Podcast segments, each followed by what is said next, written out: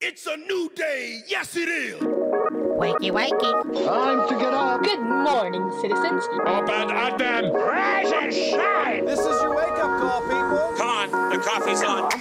We're gonna get you guys circulating on Christian radio. I understand young people. I know what's hip. I know what's on. I know what's lit. I know what's fleet.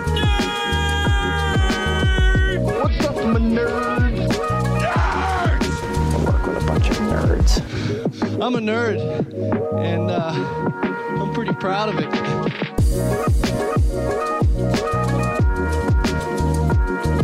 Rise and shine, nerds. Welcome to the Back Row Morning Show. I'm part of the Love Thy Nerd podcast network and the official exclusive morning show for L T N Radio. I'm Radio Matt. I'm a station manager for L T N Radio. I'm a third-generation radio dude and a lifelong nerd. And I'm Mo, the shorter yet louder, and some might even say smarter counterpart of the Back Row. I'm a wife, mom, and super fan of all things Friends. Today on the show, soft fascination saves your brain. What? We've also got a Twitter poll, five random facts, a new segment, and more. But first, today is Monday, June twenty-eighth, twenty twenty-one, and we got some holidays to celebrate. That's right. Today's National Tapioca Day. Mm, yuck. I was about to say, do you like tapioca? I don't like tapioca. Mm, but Chris there are likes some people tapioca. That love tapioca. Chris loves it. He and I'm like, yeech. I ain't never buying it. Uh, it's also International Body Piercing Day. Yee yee. So tell us about those body piercings you got, Matt. Well, one mine, in your are, nose. Mine, are, mine are saved for my wife. You don't get to see them. One in your ear. Anyway. Uh, and then Tau Day. Tau Day. Tau. Not towel. Tau. Tau. T A U Day. We're actually going to talk a little bit more about that later today. All right. So we'll explain what that is. Because I how, need to know. How's your week been, Mo? Hey, guess what? Hmm. I've got like some really cool news. Okay. So first of all. You're moving again. No. Nope. Uh, first of all, my summer has officially begun. Summer school is over. Oh, really? Yes. It doesn't last all summer? No. Okay. Good grief. If it lasted all summer, no one no one would teach it. I got you. Okay. Um, no, it was only three weeks and only four days a week for those three weeks and half days.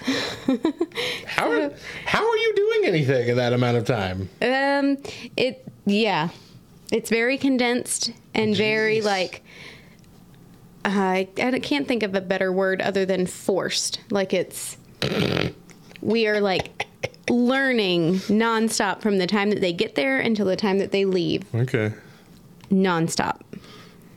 But now it's over. But now it's over. And you get to take a break. And I get to take a break. And guess what? Hmm. I will not have to teach inside of a classroom as an educational assistant again. Why? I am now the librarian at Highland what? Elementary. Yep. That's awesome. Yep. That's fun. That's a fun job. I was so excited. I found out um, a couple weeks ago that our librarian had resigned and that that position was open. And I had said months ago, before Christmas, I was talking to my lead teacher and I was like, man, the library job ever came open, that would be like my dream job. I would love to do that. And so when I found out that our librarian had resigned, I emailed our principal and said, hey, word on the street is this position is open. Is that true? And she said, it sure is. Also talked about another position that was open and said that she thought I would be good in either one, that I needed to go apply for both positions. So I did that. Um, and it's been about... Well, since the start of summer school, so it's been three weeks since I put my application in. Mm. She emailed me on Tuesday and said, we're going to do interviews on Thursday. Are you still interested? And I said, I sure am. So I interviewed last Thursday and found out first thing Friday morning that the position is mine. Sweet. So, Did yeah. you have to do like a reading test? No. Prove you know how to read? No. I just had to talk about my love for, of reading and why. Did you have I to prove you knew the Dewey Decimal System? Nope. They don't even use the Dewey Decimal System. How in the heck elementary do you find schools. Books? It's all, do you know, that's actually something that I said in my interview. I was like, you know, I'm probably aging myself here, but is a card catalog even a thing anymore? Like, how do they look up books and check out their books. Because you got to remember, I last year was my first, last school year was my first year at that school. Yeah. And I never went in the library the mm. entire time. I had no students, physical students to take to the library. And really, they were only allowed in the library for like the last three weeks of the school year. Right, yeah. So I had really no idea what our library looks like and how it's organized. And anyway, so my principal was like, no, the Dewey Decimal System, card catalogs, that's more for higher grades. But in elementary school, it's categorized by level. And you can find those levels. Those levels are then categorized by color. And so the students know that if they're this certain level, then they look for the certain color book that's on the spine. You know, there's like a, a little piece of tape on the spine. But how do they find exact books? Mm, like exact books that they need to research on? Is that what you're referring? Like if they're if they're picking up a specific book. It's all categorized by that color, and then I would assume it's probably alphabetized within that color. Oh, okay, okay. Because that's what I'm saying. I'm like, well, either you have nine books in each level, or you're repeating some colors. It's true. Yeah. No, there's okay many, many, many books. Weird. Within that. So that's one of the things that I get to do when I go back to the school. And I will get to go bef- a week before any students come in or anything so that I can go in and figure out exactly how it is currently organized and if I want to implement any changes and what You're that allowed to make like. changes? Yeah. What? It is my library. What? I know, it's exciting. Dewey Decimal. I feel like I have, this. like, I get to have my own classroom that I can decorate and I can do what I want with. And then I tried explaining to Chris that while I don't mind being an educational assistant, I'm too big of a personality to just kind of sit and wait to be told what to do. Mm. Like I'm more of a, I'm going to get up and I'm going to do this. If I see that this needs to be done, I'm going to take care of it. And a lot of teachers, it's their classroom. They will tell you what to do. You don't get to get up and go do whatever you want, I gotcha. which I understand. Yeah. I get it. Yeah. So it just makes for very awkward situations sometimes where I'm like, uh, should I be helping that kid? Do you want me to help? To, I don't know what you want me to do right now. So I don't have to worry about that anymore. Okay. I'm excited. I'm I'm almost positive when I was in elementary school, we used the Dewey Decimal System. Oh, we did, right? For sure. Yeah? Yeah. Okay. So we are weakening our children. That's um, what I'm saying. I, I believe we are, but... Yeah. Can not, you implement the Dewey Decimal System? Probably not. Oh, so you can't do anything what you I want. Could, Lies. Listen, what I could probably do is on top of the color-coded system that they're already using, that's by levels, I could also put in Dewey Decimals so that they would at least know and understand when they go to middle school. Right. Because it's going to be a rude awakening when they walk into their middle school library and they're like, hey, where's the red? Where are the red books at? I need a green book. No, that's not how it works. You know, now, I know that like our library here in town, like our actual library. Yeah. It moved from the card catalog just to computers. Right. So it was just all on computers. Yeah. But it was still the card catalog. It was yeah. still the Dewey Decimal System, just not paper cards. Uh-huh. That you had to flip through. Yeah. Flip, flip, flip, flip, flip. Well, I've got some great news too. Hey. I ate a fly yesterday. Oh. Or not yesterday, Thursday. In the at the worst possible time this happened. Let me paint you a picture. Uh, Celebrate Recovery is ending at our church. Next next week is our last C R. So you felt like you so needed to eat week, a fly? This week was our next to last C R. And I am I'm giving a special presentation about the Serenity Prayer, which we usually do every year in September. I'm getting it out of the way instead of starting a whole new step. Mm-hmm. And uh, I'm giving the message. It's very, uh, this is typically a pretty impactful one. People are paying attention. I'm very serious. I see a fly buzzing around my head. I breathe in and the fly is gone. Mm-mm. I start talking. Shut and up. And I can't talk because the fly flew directly into my mouth and lodged itself in my esophagus. And so everyone else thought I was getting choked up at a really weird place. suddenly I'm just like, eh, you can't even talk it. And then I swallow and I try and talk again, and it's still not happening because it's just sitting there lodged in my esophagus. And so I'm like, I think I swallowed a fly. I grab my water and I chug it down, and everybody's laughing at me. And I'm like, that's never happened in my entire life, let alone in front of everybody on the planet. Yeah, there you go. That I'm talking to. It's quite funny, very gross.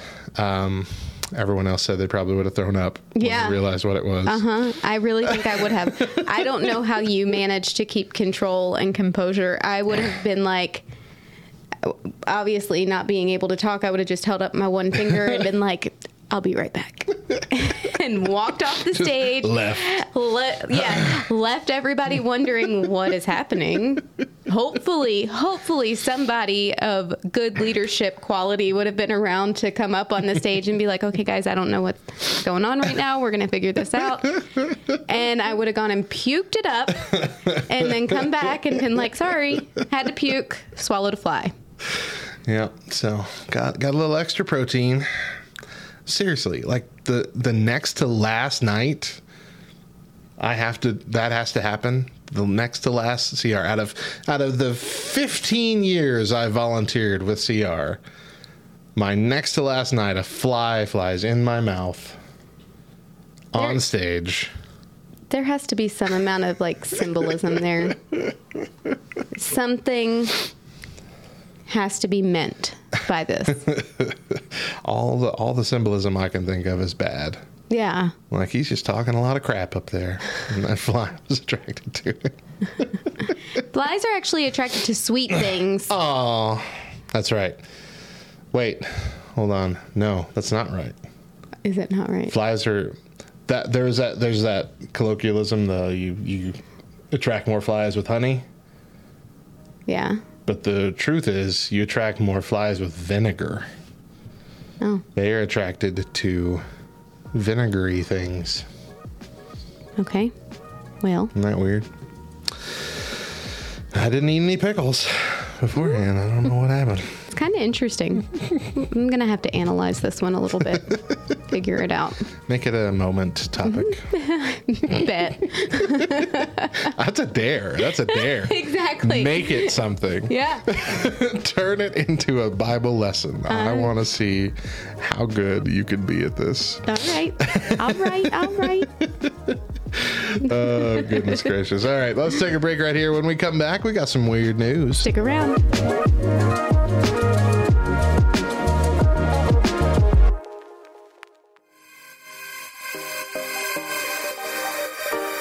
This week in nerdy news, this is L T N N.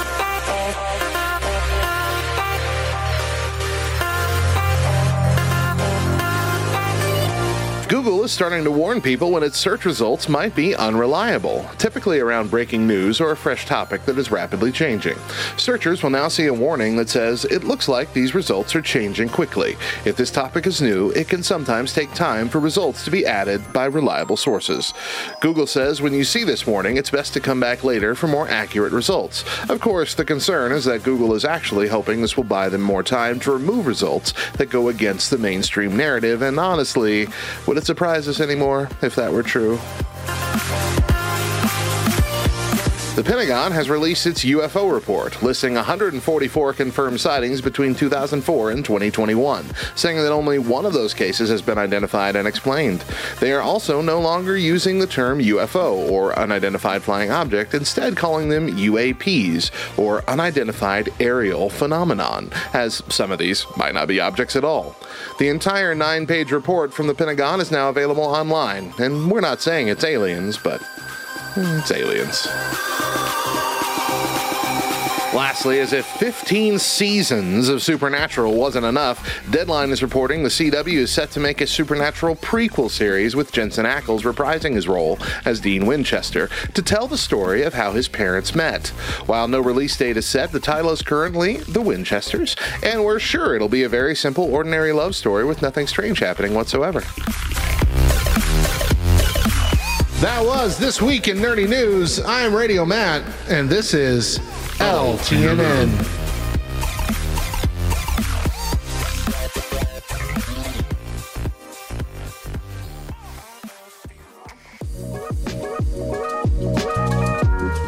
Welcome back to the Back Row Morning Show. I'm Radio Matt. And I'm Mo. And today on the show, what is soft fascination? But before that, some weird news. I don't know that I really want to know. um, and before we do anything else, I've got five random facts for you. Uh, all clownfish are born male. Yeah. Yeah. I knew that. I knew that. Yep. And more, more than that, if, uh, if they need, if they're, they're in a group and there's no females, the largest and strongest clownfish will turn itself into a female. Oh. And that brings the dark theory from Finding Nemo's that the truth is the father would have just turned into Nemo's girlfriend. Like, that's how it would have worked in real sea life. It's gross. Ew. See, I thought you were going to say something along the lines of the father was actually the mother and just returned himself as father oh. after having Nemo.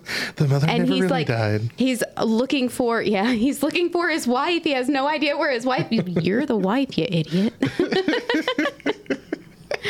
uh. uh. Okay, the Wright brothers only flew together on their one historic flight. They promised their dad that they would always fly separately. So they wouldn't both die mm-hmm. at the same time? Exactly. Yeah, that makes sense. Yep. Uh, none of the Beatles could actually read music.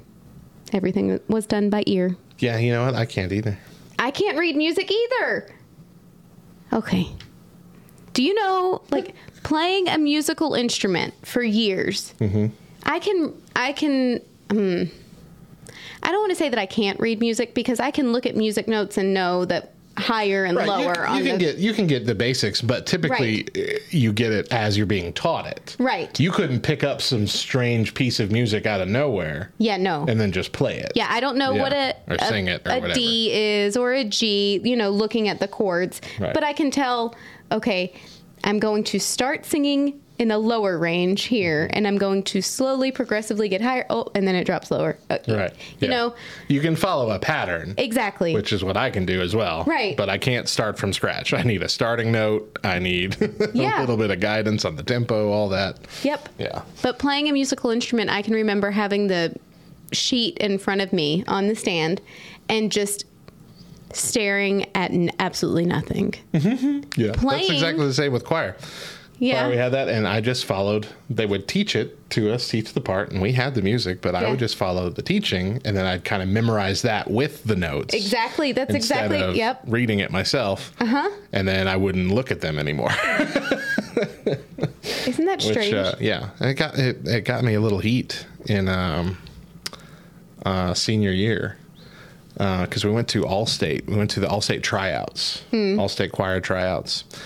And uh, I was going in for ten or two position, and I did not have, I could not sight read it, but sight reading was part of it. Uh-huh. Uh, but I, I, I happened to know the sight reading song that they gave me uh-huh. out of nowhere. And so I got in there and I sang the whole thing. And, and uh, normally with these things, they're like, okay, we'll let you know in two months, you know, if you made... But the guy, like, popped his head out after I was done and said, can you sing tenor one? I'm like, yeah. He's like, okay. And he closed the door. Everyone's like, well, he got in. Uh, we got to wait. Dude can't even read music. Right? Kind of funny. It was great. Can your wife read music? Uh, yes. Yeah. Yes, she can. She she is the...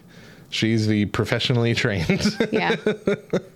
That's crazy. But yeah. see, we were professionally trained. We just didn't learn. That's, That's all. True.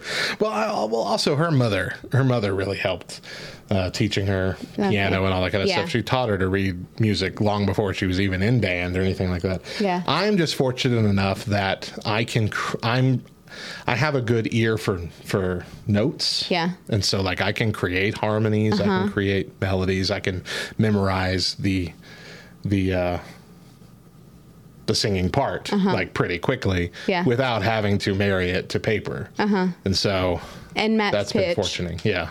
Yeah. Yeah. I'm, I'm pretty good at doing that naturally. Yeah. Mm-hmm. I mean, it's not a... I can't brag about it because I didn't earn the skill, right?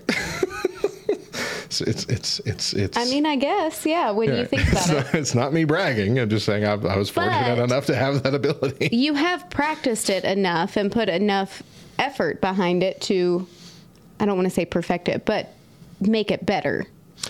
Yeah, I mean, I've gotten better, I guess, over time if I've, when I've cared about it, but still, I mean, it's just kind of always been there. Okay. Again, that fact was the Beatles couldn't read music. um, some golf balls are filled with honey. But why? To help the weight. It doesn't answer my question. Why does the weight need the help? Okay, so I'm not, I don't, I'm not a golfer, so I don't one hundred percent know. But I do know that when it comes to practicing, you, you know, like with any other sport, if you play basketball and you wear weighted, the weights on your ankles, then when you, you practice wearing weights, it kind of gives you a bit of resistance. Yeah. So that okay. when, so when you, you're in the game, uh-huh. it's, it's lighter. So the honey would make it heavier then? Yes. Okay. Mm-hmm. Okay. So, so you'd be practicing using more force than you need. Exactly. And then when you get on there and you can send that thing uh-huh. a mile. I got you. Yeah. Okay. Okay. Okay. Okay. Yep. Um, and then lastly, Monaco's orchestra is bigger than its army. mm-hmm. I mean. Priorities. Yeah. Mm-hmm. That's fine with me. Yeah. All That's right. It. We've got some weird news today. Uh, the first one is a man arrested for allegedly stealing twenty-one tons of pistachios. Does this come out of New Mexico? No, uh, California, Aww. actually. A routine uh, audit by a Central California pistachio producer earlier this month revealed a whopping twenty-one tons, forty-two thousand pounds of the nuts were missing. So the Touchstone Pistachio Company of Fresno contacted authorities. It led to the arrest last Friday of Alberto Montemayor, Montemayor, thirty-four, uh, of Montemayor Trucking in Delano, uh, reports C B S Fresno. Uh, he, he was booked in uh, Tulare County. Officials said uh, leads in Fresno and in Kern County helped detectives discover the tractor trailer with the nuts inside uh, had been moved from a Montemayor trucking lot to an area nearby. Uh, it was basically a truck with, with one, one ton in sacks uh, being put into smaller bags for resale. So this was a company hired to truck the pistachios. I'm like, well... they won't miss one shipment, and I can make a little cash on the side. They didn't even get it out on the streets for sale yet. There's still stuff in the bags. It's one of those things that kind of makes you go, hmm. Like, did they did they tell the pistachio company, you know, there was an accident, something happened along the way, we've lost your pistachios, you know? And then in that case, you would think that insurance would cover the cost for the pistachio farmer, right, right, you know, and so it would be kind of okay, quote unquote. And is that why the guy thought, hey, I can get away with Maybe, this, I can do this? I think that that's what people assume. I think people assume that insurance does cover stuff like that all yeah. the time.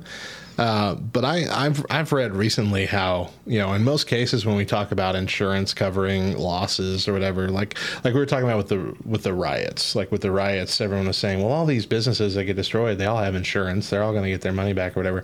No, it doesn't cover uh, all that kind of stuff. Right. It, uh, definitely not one hundred percent. And you still have to pay out of pocket. Yeah. You know, that's how all insurance works. You have a deductible. You've got to yeah. pay something. Yeah.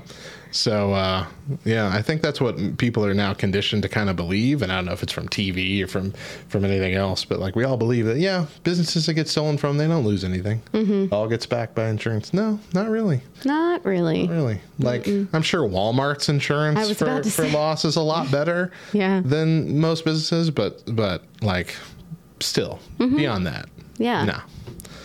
So what I'm saying is if you're going to steal, steal from Walmart. That's what I heard. Next up, Elon Musk says he'll give a fan a free Tesla if he eats pizza backwards for four hundred twenty days. Okay. Elon Musk is encouraging a guy to eat a slice of pizza backwards on TikTok every day for four hundred twenty days, and in return, he'll give him a free Tesla. Mm, TikTok user Kyle has made a name for himself on the app for eating food the wrong way. Seven or ninety-seven days ago, he vowed to eat a slice of pizza backwards, as in crust first, every single day until Musk gives him a free Tesla. Musk has recently begun commenting on the posts, and Kyle is now in his fourth month of daily pizza eating. Good for Kyle. But instead of just uh, giving away a car, which would cost a billionaire relatively little of his net worth, Musk made him a very strange offer. Uh, he said, uh, either day four twenty or you're getting four hundred twenty pounds, whichever comes first, or you getting four hundred twenty pounds, you will have a Tesla.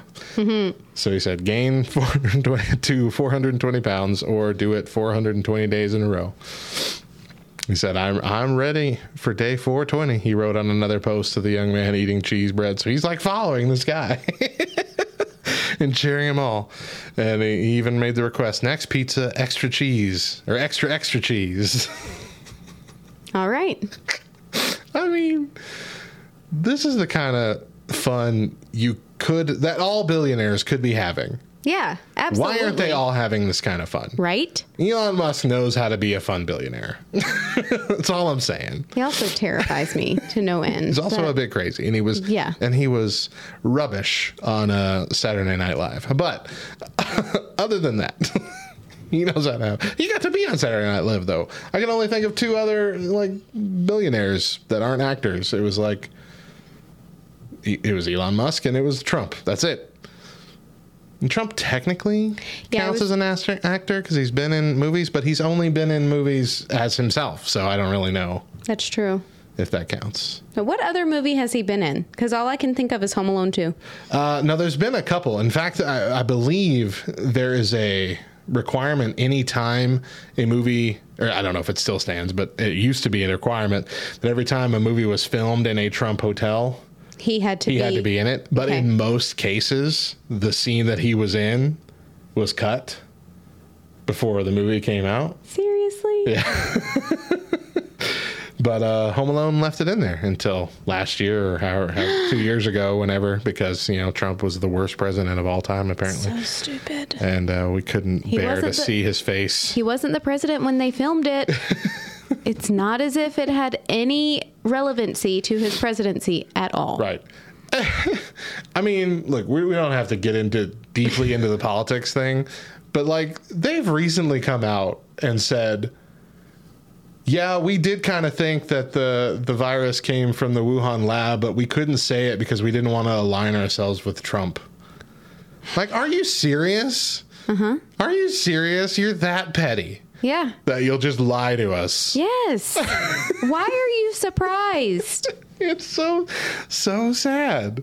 It's, it is. It's so it sad. It is absolutely it's sad. It's so sad and transparent. I don't understand Kamala why Kamala Harris get... hadn't gone to the border yet, and she keeps getting asked. Did you see that interview? She got asked, like, why why haven't you gone to the border yet? You said you're, you've been going, well, I just, you know, we've we've gone to the border. Like, well, you haven't gone to the border. He goes, well, I haven't gone to Europe either. I don't know what you're asking. And then Trump said he was going to visit the border this this week.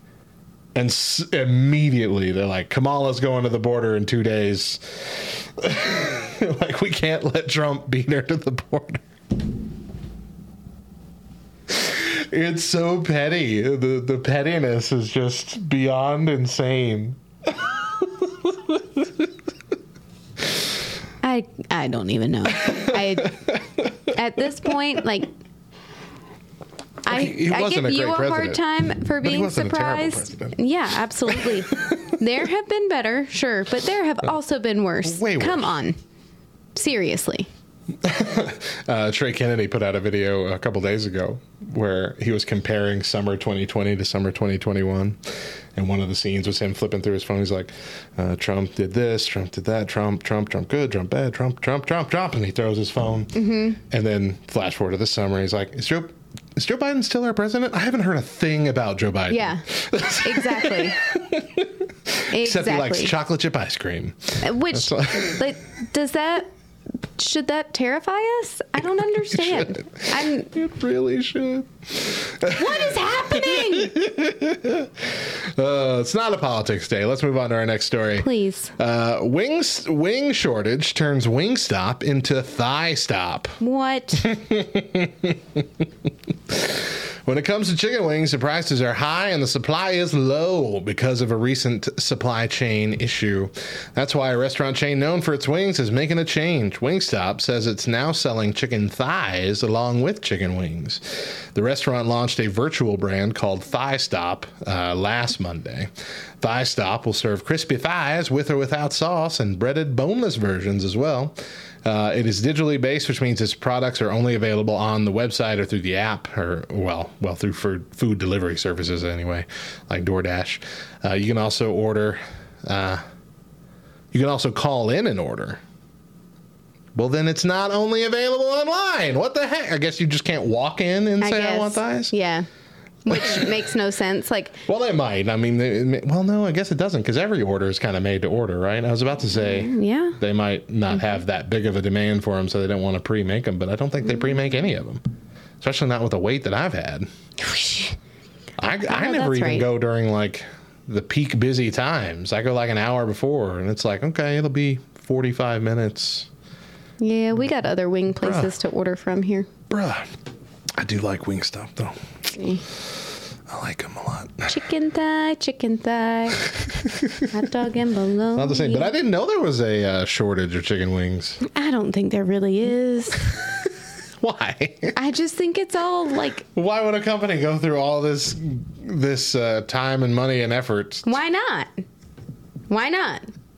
Uh, for, why an are we not hearing... ch- for an inferior piece of chicken that exactly. people don't want. Why are we not hearing about it from other wing places? Wingstop is not the only wing restaurant right. out there. They're the only ones trying something new.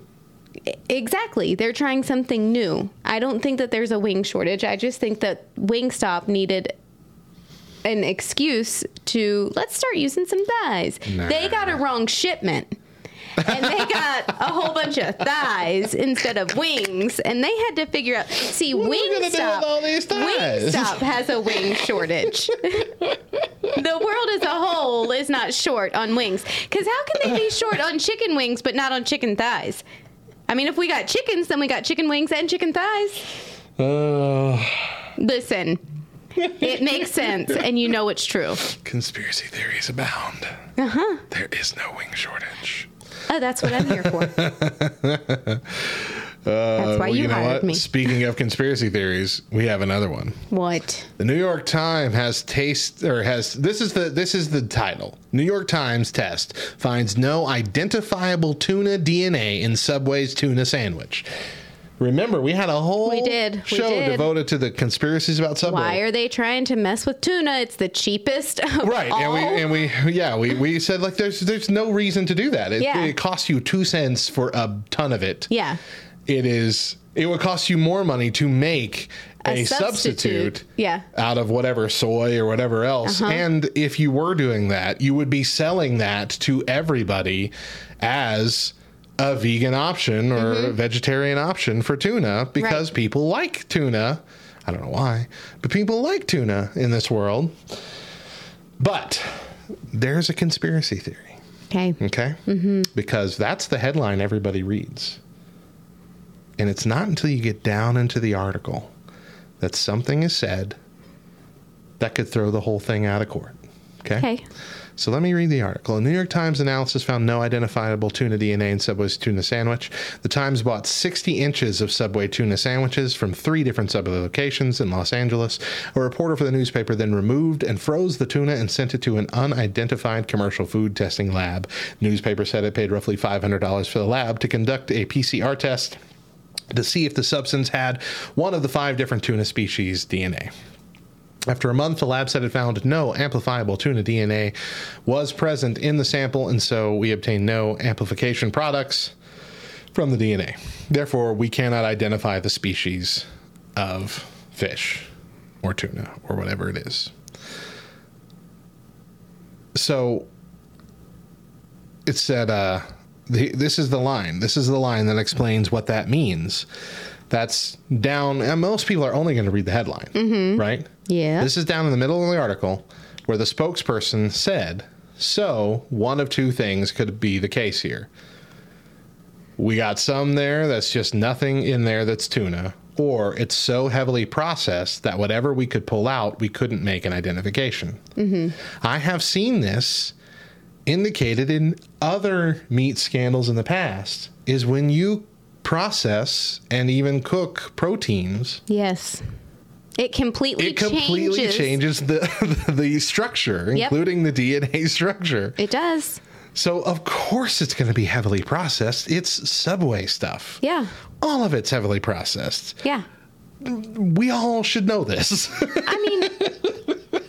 It's they're not pulling it out of a can. They're pulling fair, it out of a heavily processed bag. Even if they were pulling it out of a can, though, truly, the only way that we're probably going to see one hundred percent identified as tuna is if we were to hopefully be eating sushi. If it was sushi, yeah. You know, because in that case, it doesn't have to be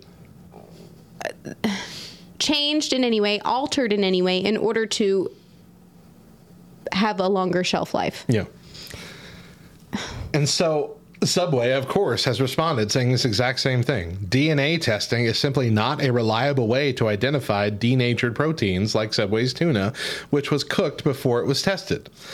The fact is, Subway restaurants serve one hundred percent wild-caught cooked tuna, which is mixed with mayonnaise and used in freshly made sandwiches, wraps, and salads, blah, blah, blah, blah, blah.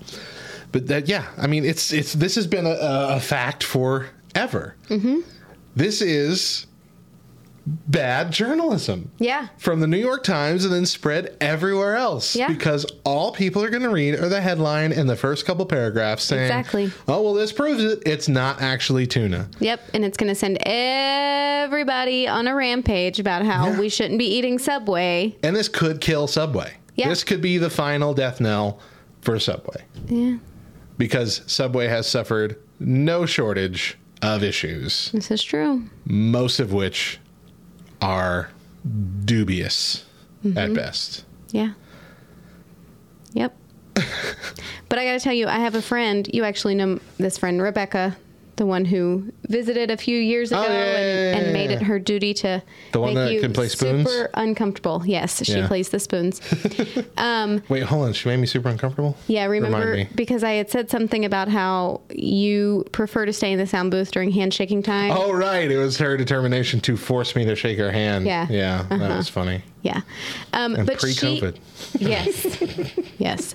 She is actually allergic to all fruits, vegetables, and tree nuts before being cooked, because once cooked, it changes the chemical yeah. structure yeah, of yeah, yeah. those fruits and vegetables. She cannot eat anything raw. She can't eat an apple raw. Oh, she can't. Yeah. Nothing. That's sad. Everything has to be cooked. You have and a so, sad life, Rachel. Rebecca. Rebecca. Dang it. Lark is Rachel. Dang yes. It. Lark is Rachel. Sorry, Rebecca. Rebecca. Too many R's. That's only too, too two. Many. But too, too many R's. Anyway, so when you consider someone who has food allergies like this and how, you know, they can alter certain foods in order to be able to eat them and yeah. not have the reaction, it doesn't take a genius to figure out that once you process something, it changes it. Right. And so it is this kind of stuff that... Like, this is piddly crap, really, in comparison to all news. Yeah. But if they're willing to do this to Subway, mm-hmm. which really has no ground, it is not proof. It is not empirical proof of this conspiracy that Subway's tuna is not actually tuna at all. If all the news is willing to do this to Subway for no reason, mm-hmm. why are we surprised? Why are there so many people just... denying the fact that the news could possibly just spin in whatever direction they wanted to? I don't know. for for politics, religion, everything. Why? Why? How could you not see that it's all made to rile people up and get people to keep reading the news? It's clickbait. That's all it's it is. All this, all news is becoming clickbait. Mm-hmm. Ever since the twenty-four, ever since the O J Simpson trial, Because that is when twenty-four hour news coverage really kicked into gear. Ever since then, all news is clickbait. It's yeah. just ridiculous. I agree. I agree. You know, you used to have to search out these kind of articles. Like, they were in those, oh, I do air quotes around them, but those newspapers that you could buy at the grocery store aisle, you know? And you knew that they were all false stories that right, were printed like the, on there. Bat Boy, Mary, yes. Mary's Mermaid Girl. Yes. You I used to have those. to search them out. Yeah. You know, if you wanted to hear about them, you had to go buy one of those for, you know, five five ninety nine or whatever on your way out of the grocery store, and then have to deal with the looks from the cashier because she knows that you're buying nothing but garbage gossip that makes no sense. Yeah. But now it's everywhere. So this article I'm reading is actually from The Hill, because I don't have a subscription to the New York Times. Uh, but just the, the secondary list of headlines we have here, we've yeah. got Trump aides drafted order to invoke Insurrection Act, and uh, Pentagon's U F O report in the top two headlines. I mean, it is clickbait. It is. It is a technological cashier line, or what is it called? Checkout line. Checkout line. Yeah. I just, newspaper. I, just, it's just, I don't understand.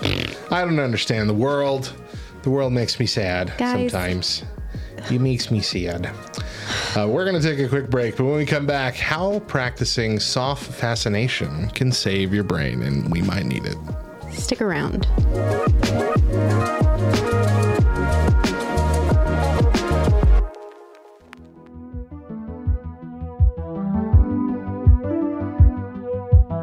Hey everyone, I'm Kip Wilkinson, and this is Reviews of the Nerds. Today I'm reviewing The Way of Kings by Brandon Sanderson. The Way of Kings is the first book in a series dubbed The Stormlight Archives, which follows a nearly medieval human civilization on another planet as they compete for resources and survive their surroundings. In The Way of Kings, the reader is introduced to a group of complex characters who are each struggling with the darkness inside of themselves. As the first book in the series progresses, you are introduced to a unique magic system that allows people to summon weapons from thin air, fly, and so much more, all of which are required to fight against an alien species who, as the story progresses, you discover may not be the most dangerous threat. There is a terrible storm growing closer on the horizon. Sanderson is a New York Times best-selling author and is regarded as one of the most accomplished fantasy authors of our time. When I read this series, it was easy to see why. He has constructed a world so amazing and complex that it rivals the work of Tolkien. If you love The Lord of the Rings and Star Wars, then this is a book that you need to check out. Something that I greatly appreciate is how Sanderson has delicately orchestrated each of these characters to represent different mental illnesses, such as P T S D, suicidality, and D I D. As the story unfolds, each of these characters discovers hope and healing. But what truly makes this worth checking out is that each character arc portrays amazing stories of redemption. These stories carry a deep message that anyone can be redeemed, no matter their past. I give this book an eight out of ten. I'm Kip Wilkinson, and remember, you can never really have too many books.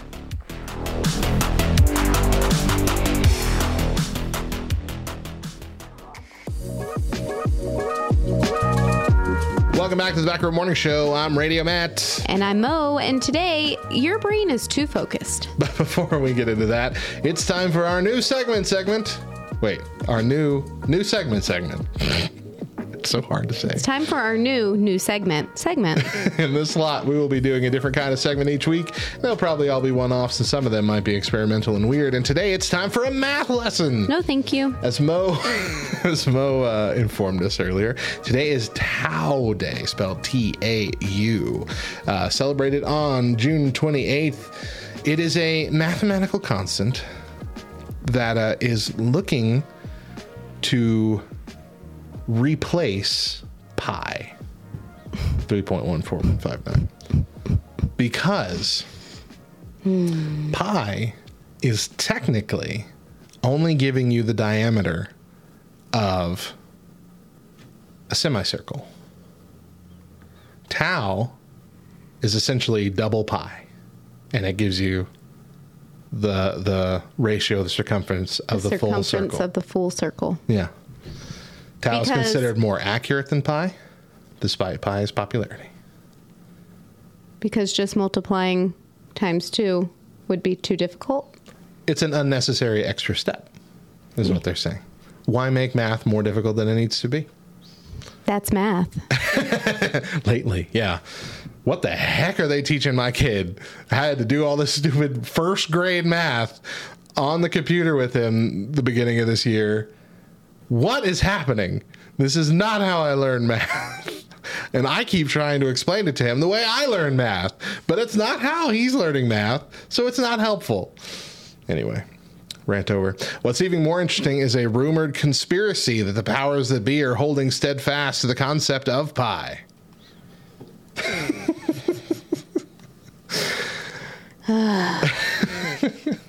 We won't go into the whole thing, but there is a whole Tau manifesto uh, that was launched in twenty ten. Uh, it was a book written by Michael Hart that was dedicated to the lesser-known number. Uh, in it, pi is referred to as unnatural and confusing. Pi compares a, circle, a circle's circumference with its diameter, and many mathematicians are disinterested in this quantity, whereas tau is the number that connects the circumference to that quantity. The day is used to celebrate all of mathematics, but tau specifically still has an uphill battle in receiving recognition. What a perfect summary of the world that we live in. Mathematicians, what was it? Mathematicians are tired of using this. And so they're not going to use it anymore. They're going to change it. They're going to make up their own thing. And they're going to move forward. Oh, yeah. It's the world that we live in. I'm tired of it. I don't want to deal with it anymore. So I'm just going to change it all up. And we're going to move forward.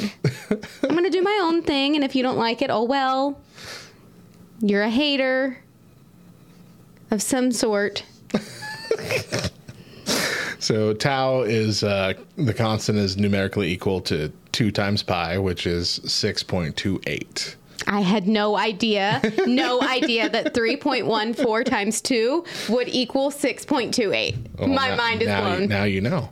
Oh, my gosh. Uh, in Chinese, Tao means uh, the way, path, or route, and can be philosophically metaphorical. Oh, my goodness. And there are many ways we could celebrate Tao Day. Mm-mm. I prefer to stick with Pi Day because I can eat pie on March fourteenth. But there's a real or pie a day. Pizza pie. Well, technically, if you celebrated Tau Day, you could eat the whole pie instead of just half of it. That's what they're saying. Whatever. No, for this to celebrate Tau Day, I feel like I need to launder and fold all of my towels. That's the only thing that I think of. Oh, goodness. I'm, I'm not, I'm, I didn't realize this would get Mo so riled up, so I'm not going to go any further into it. But you can look up Tao for yourself and uh, see if Tao's right for you. I think Mo's going to need uh, our, our, our main topic. Probably. Some, probably. Some soft fascination. Are you ready to find out what this is? I Yeah, I guess. I've heard it enough at this point. I'm a little less creeped out than I was the first time. So imagine shining a flashlight at a wall in a dark, empty room. If you walk toward the wall, the light will contract and get smaller. Mm-hmm. The closer you get to the wall, the smaller and more concentrated the beam of light becomes. By the time the flashlight is an inch from the wall, you see a tight, bright circle of light surrounded by a shadow and darkness. Your attention is a lot like the beam of that flashlight. You can focus it closely and intensely on something, or you can relax it, allowing it to grow soft and diffuse in the room.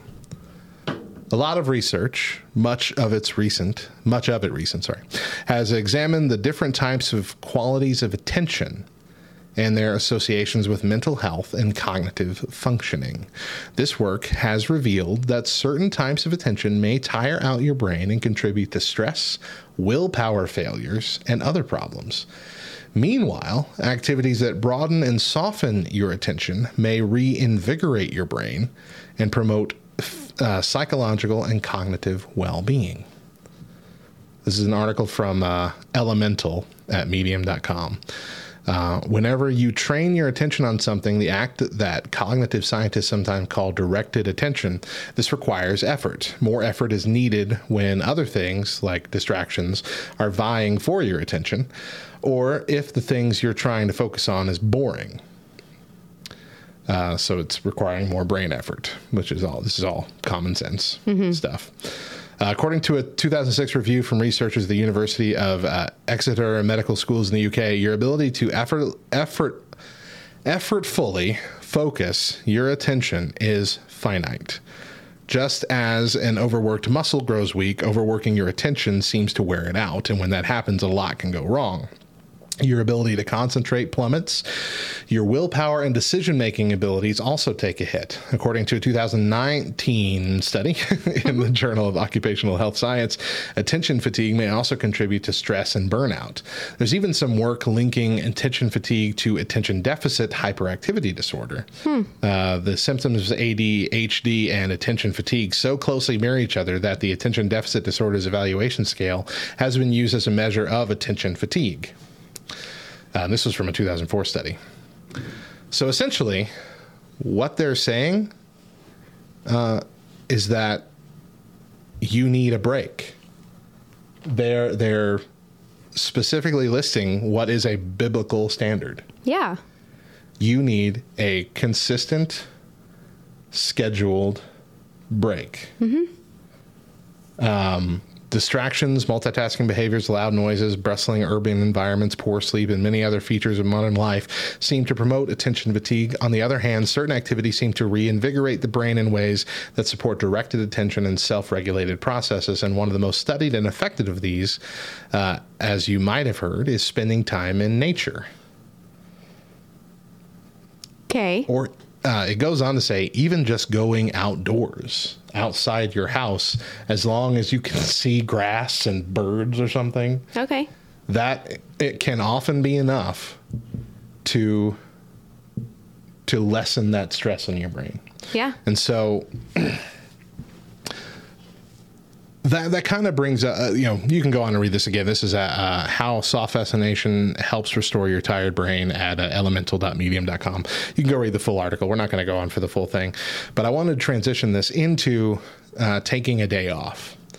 Taking a day off, taking a, a, a Sabbath, but more more importantly, a day of rest is... I don't remember... Who, it might have been you that said this, now that I'm thinking about it. Somebody said this. Re- no, okay. No, this was in uh, my Bible study last oh, week. Um, it wasn't me. But I feel like this is something you might have said. The, the Bible, you know, God lays out a bunch of rules in the Bible, a lot of commands. And when you really look at it and you really understand what's going on, they're never just rules for the sake of them being rules. They're never just like, I'm God and I say this is what this is, and you have to do what I say because I'm God. Right. They are always there for our benefit. Mm-hmm, for the good. Right. Yeah. And so this idea of taking a, a, a, a weekly day of rest, that's not just a suggestion, it is a command, but it's not a command as a frivolous thing like, well, you have to take this day off just to worship me because I'm God. It's literally a day of rest that he's helping us use to survive, mm-hmm. to not fall into this position where we're constantly on the edge of burnout, where yeah. we're overworking ourselves. Um, like I am, I am very much a workaholic, especially when it's work that I like, really like doing, that mm-hmm. I'm invested in. Uh, L T N Radio takes up a lot of my week, and, and I love it. But uh, I know that if I spend too much time in it, especially if it's like an everyday thing, mm-hmm. my brain will get burned out regardless. Like, I've had to make some some serious concessions lately and changes so I can protect myself from burnout and essentially cognitive decline. Yeah. Yeah. Um, like we said, Celebrate Recovery is uh, ending. That that will be freeing up an entire night uh, that my wife and I have vowed to not replace with anything else. That will be our night with each other, to just spend time together and not adding anything else to the plate, mm-hmm. which is something we have not had since uh, twenty ten, eleven years. Yeah. Um, and then I have recently moved most of my work to my home. Mm-hmm. Uh, we've got a, we got a new office set up. I got a new P C computer desktop thing, which I haven't had since uh, two thousand four. I haven't had one. two thousand five, maybe. And uh, I'm trying to get most of my work done now during the day when I'm at home with my kids, mm-hmm. which I can usually get most of it done by like one p.m. And then I have the afternoon to play with my kids, mm-hmm. and I have all evening, yeah, essentially, which I never used to have. I used to have, uh, I used to be filled up with little things during, during the day that I would be doing in the middle of my living room while trying to help my kids and do all these other things. Uh, and I would never get as much done as I could because I'm surrounded by distractions. Mm-hmm. And so being able to focus myself by being in the back where they're not seeing me every second, so they think they have to ask me a question every second, right, or something like that, it, it helps Uh, me keep my focus on that and get it done faster and more more efficiently, and then have some actual quality time with them, mm-hmm. uh, throughout the day and the evening, which is has been nice. Like, I noticed it immediately the very first week. I'm like, oh, this is great. Yeah. And uh, my wife agrees. It's it's much better. And I don't have to even, because in that wise, I would have to spend the rest of the night on my laptop still out in the living room trying mm-hmm. to finish up everything else. Yeah. So even after my boys went to sleep and my wife and I had like an hour and a half to, you know, watch a show before we go to bed, I'm still working during that time. Mm-hmm. I'm not engaged in that activity, even if it is just vegging in front of the T V. I'm not with her mentally, mm-hmm. you know? Mm-hmm. And so it's it's those little things to, to find rest, but Sunday can't be a day of rest for me. Right. When you work at the church, it just doesn't happen. Yeah. Uh, maybe some are a little bit more so, but mostly you're still working. So I have to find those those Sabbath moments throughout the week. Try and get a day. I try to make Mondays a more Sabbath-focused day, a more day of rest. Mm-hmm. Um, and I notice that my life is generally better when I do that. But we get it's really hard to take a day off. Not so much to remember that we need to. It's just hard to stop. Do you agree with that? Oh, yeah. Yes, one hundred percent. I think, and I don't know that I would have ever really said this, but um, I think that I, in many ways, am also a workaholic. And it just looks different because for years I was a stay-at-home mom. And so my work looked different. You know, yeah. It was housework, but I was right. constantly doing something, constantly working, const, you know, not just sitting and letting life happen. So much so to, uh, I have a very difficult time to just sit and watch a television show. I say all the time, I don't like movies because I don't like to sit for that long. Right. I have to be up doing something. And so for me, it is incredibly difficult to fight the urge of doing. I feel very lazy mm-hmm. when I just sit and just rest, even though I know, I know that my body needs it. I know that my mind needs it, mm-hmm. but it's like a war within myself. I, I really think it's, it's part of society. Uh, maybe it might've been more our generation that kind of do that. If you, It's the mentality of you have time to lean, you have time to clean. If you're if you're sitting on your butt, you have time to be doing something productive. Yeah. Like, well, sometimes rest is protective. It just looks lazy. No, but truly. It's hard to train our brain against yes. that. Yeah. Genuinely, rest is really, really productive. It really is. And furthermore, how productive are we truly being when we're on the verge of burnout? Right. You know, how well are we actually doing the tasks when our body is done? Mm-hmm. You know? Mm-hmm. Whereas if we give ourselves that day of rest, if we give ourselves time to just be, and then we face the tasks the next day after we're, we're well rested and, and ready to go, how much better will it be? Right. As an end result. I don't, ish, it's difficult. And see, that's that's why, um, well, that's one thing that, that Bubba, who who uh, Bubba Stalk up at Love Thy Nerd, he, he's over the, the podcast department uh, of the ministry, and he's made it clear, you know, we've got to take breaks. And this year, they have instituted mandatory season breaks. Like, you will go for, uh, you'll go for four months, you'll take two months off. And these are for the weekly podcasts, they're mm-hmm. main ones. Uh, so they go from uh, February to May. They take June and July off. And then they go from August to um, November, take December and January off. That's something that this is the first year that they're actually like full on trying this. And uh, it's exactly for that reason, to to force us to take a break. Yeah. And it's not to... Uh, come up with something else to fill that time during that break. It's to literally just rest your brain for a little bit. Take something out of your schedule and use that time to recuperate so you'll come back better. Yeah.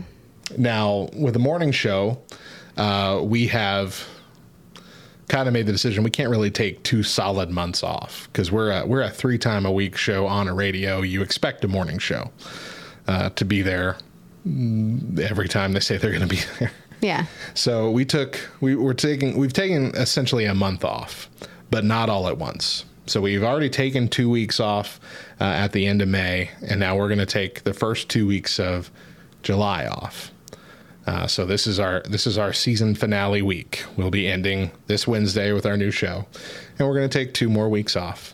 And, uh, it's, it's going to be a time to kind of recuperate, rejuvenate a bit. Um, not have to think so hard about talking and being entertaining and coming up with uh, topic ideas. Um, but it'll also give us a little bit of free time to work on a couple other projects that we should have been doing all along. All along. Yeah. Mm-hmm. Free up a little bit of that process, but it's not going to take up all of the, the energy that we're, we're trying to save here either. Um, but It, it's really hard to retrain your brain. Uh, and, and like I said, especially when it's something that you love, like uh, I, I really love the streaming aspect of L T N Radio. Mm-hmm. Uh, I love being able to get on and play a game with a bunch of people and have this interaction and then have cool, like, highlight videos afterwards to see, remember all the fun that we had this week. And these are the coolest moments. And, you know, it's, it's a really, it's really fun. It takes, it takes up a lot of time to put these things together every week, but it's, uh, it's a blast to do it. So I don't mind doing it. Um, but I remember thinking as C R was coming to an end, well, I know our buddy Silver streams on Thursdays. Maybe I could stream on Thursday nights as well. And I had to realize, no, no, no, no. God is giving me a gift now with his open Thursday. Uh-huh. I need to take it for what it is. Right. A break. I cannot add another night of streaming just because it's fun. So, I mean, it's you really have to fight that urge to just... Um, another aspect of it comes with uh, quiet time, taking a daily break to to kind of have a softer focus. Mm-hmm. And we were talking about this in our in our Bible study that we're having at our church uh, that I'm leading, which is another thing that took up time. Uh, but in it, we're we're at that point in in what's in every single Bible study, where it focuses on how important quiet time is, how important it is to to take a daily break, to read a little bit of the Word, to to pray, to maybe, you know, some worship music or whatever, but to get away by yourself and get alone with God. And the question came up, it's like, I don't know why this is in every single Bible study. And you're like, oh, I know why, because none of us do it. Because it is so important. It is so difficult for us to to stop. Mm-hmm. We, we again, I think it's part of that culture that, that we grew up in of resting or sitting on your butt is not being productive. We think, well, I don't need to waste the first fifteen minutes of my day just sitting there reading the Bible. I know the Bible. I'm a Christian. I'm going to get to work, you know, and it's even harder uh, to overcome that when you work in ministry. Mm-hmm. When you work in ministry, you convince yourself that what you're doing uh, in the ministry is supremely important. And therefore, you put your own well-being on the back burner. Like, it has to keep going. It has to be done quickly. It has to be done to its fullest, you know, as, as fast as possible with all your attention. And you never give yourself time to recharge. Mm-hmm. Mm-hmm. I mean, it's just, yeah. Why is that so hard for all of us to understand? I don't I don't really know. This is one of those, I mean, there's there's very few times where we're on here and we're talking about these things that I'm just getting madder and madder because it's me that I'm talking about, you know? Like we like you you've said this quite a few times that you hate these things because often you find yourself. That doesn't always happen to me, but that's usually because I'm the one picking the topic. Right. But right now it's happening to me. I'm so mad at myself. Like, this morning was the first time I've had a quiet time in over a month. And it was a burden to stop my brain long enough to focus on that. It's just so difficult, and it's heartbreaking to to have to fight that hard to do something that we know is beneficial. Yeah. That we know is going to start your day better. Quiet time and rest. And try and get out into some form of nature, even if it's just your backyard. Because that's the kind of stuff that's revitalizing. That's what I was talking about with the light. The flashlight thing at the beginning. It's like we get so tightly focused on something that we start to to literally burn out our eyes. Yeah. But like, if we can just back up and let that light soften and not focus on anything in particular, just take all of the beauty and the nature and the sunlight and whatever else in and just breathe and just be still and know that he is God, we can rejuvenate. Mm-hmm. We we we get a, a soul rejuvenation, a mental reset, and we can be more efficient the rest of our week. Yeah. Anything you want to add? Well, I also think that that's a, just a good parallel to the way that we're supposed to be in the world. You know, where we are the light. Yeah. But we're not, not supposed to be a burning light that causes pain to others to where it blocks them right. from the Lord, you know, but we're supposed to be a soft light, a shining light. Yeah. Mm-hmm. Yeah. Yeah. A beacon that's there. It can be seen, but it's not burning a hole through you, mm-hmm. which I think so many Christians think that they're supposed to burn a hole through people. Yeah. And that's not... You're right. You know? uh, and to use the other verse from that segment of Scripture that you're paralleling here, uh, imagine a salt shaker that is so busy pouring salt out that it never gets refilled. Hmm. How are you going to be the salt of the earth when you emptied yourself yeah. miles ago? Uh-huh. You're still out there shaking, but ain't nothing coming out. Shake it like a salt shaker. Shake it like a salt shaker. Allow yourself to be refilled. Allow yourself to to shine at a pace that will not burn you out. Right. Yeah. Yeah. That's good. That's a good way to end that. All right. I like that. All right. Uh, we're going to take one more break. Don't go anywhere, because when we come back, we share our latest Twitter poll about rest. More Back Row Morning Show to come.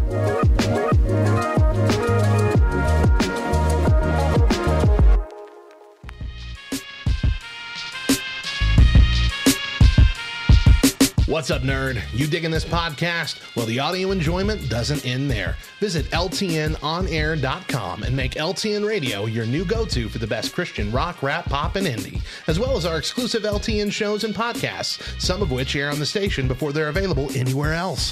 Visit L T N on air dot com to listen now and find the link to our app. Now back to the show.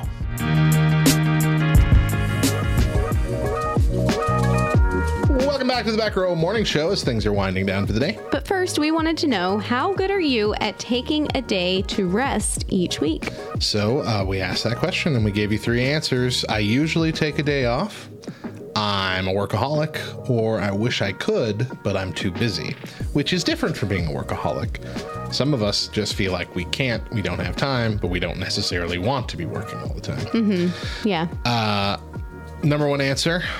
I want to say the last one. I can't. I'm just too busy. Or, no. Actu- really? Actually, I usually take a day off. What? Was number one by far, sixty-two point two percent, which is good. It's encouraging. That is encouraging, if y'all being honest. uh, I wish I could. Too busy was at second at twenty-seven percent, and I'm a workaholic was at ten point eight percent. See, but here's the thing, friend. You put in the word usually. I did, and people got upset about that. Yeah?